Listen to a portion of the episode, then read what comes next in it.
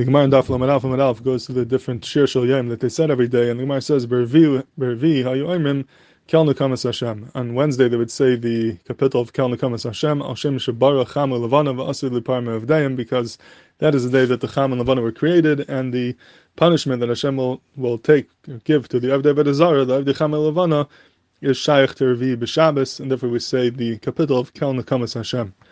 So it's Mavur that the Indian of Avodah the Indian of that Avodah has a makam in the world for people to be it, and there's a uh, the sharish of the einish for every Avodah comes from Yom Revi.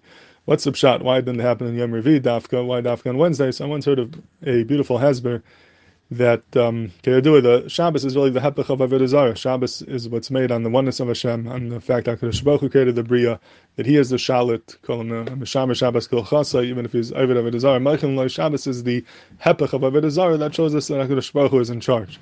Now the Gemara says in Psachim and Daf Kuvav that if a person forgot to make Havdalah on Motzei Shabbos, he could be Mavdil up until Wednesday. He's allowed to make Havdalah on Sunday, Monday, Tuesday.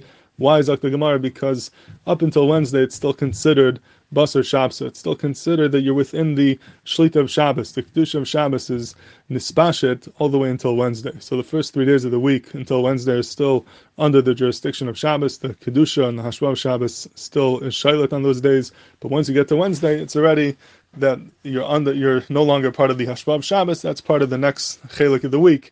And you're away from the Hashvav Shabbos and you can no longer say Havdalah. So being that the Sunday, Monday, and Tuesday you still have that Hashpah of Shabbos, which is the the Achdas Habayra, which is the Hepech of Avodah Zarah, there was no makam for Avodah Zarah, for the ties of Avodah Zarah to be Shailit on Sunday, Monday, and Tuesday. But once you came to Wednesday, which is already out of the Hashpah of Shabbos, that's the first opportunity that there was for people to be Taya Acha, the ties of Avodah Zarah. They were no longer under the Hashpah of Shabbos, and that's why Revi Bedavka became the day when the Avodah started to be Shailit, and that's the Mela, that is also the day in which the Einish for the Avodah Zarah is uh, Shaykh to, and therefore the Shoshal Yom is the share of Kal Nekamas Hashem, Bedafka B'Yom Haravi.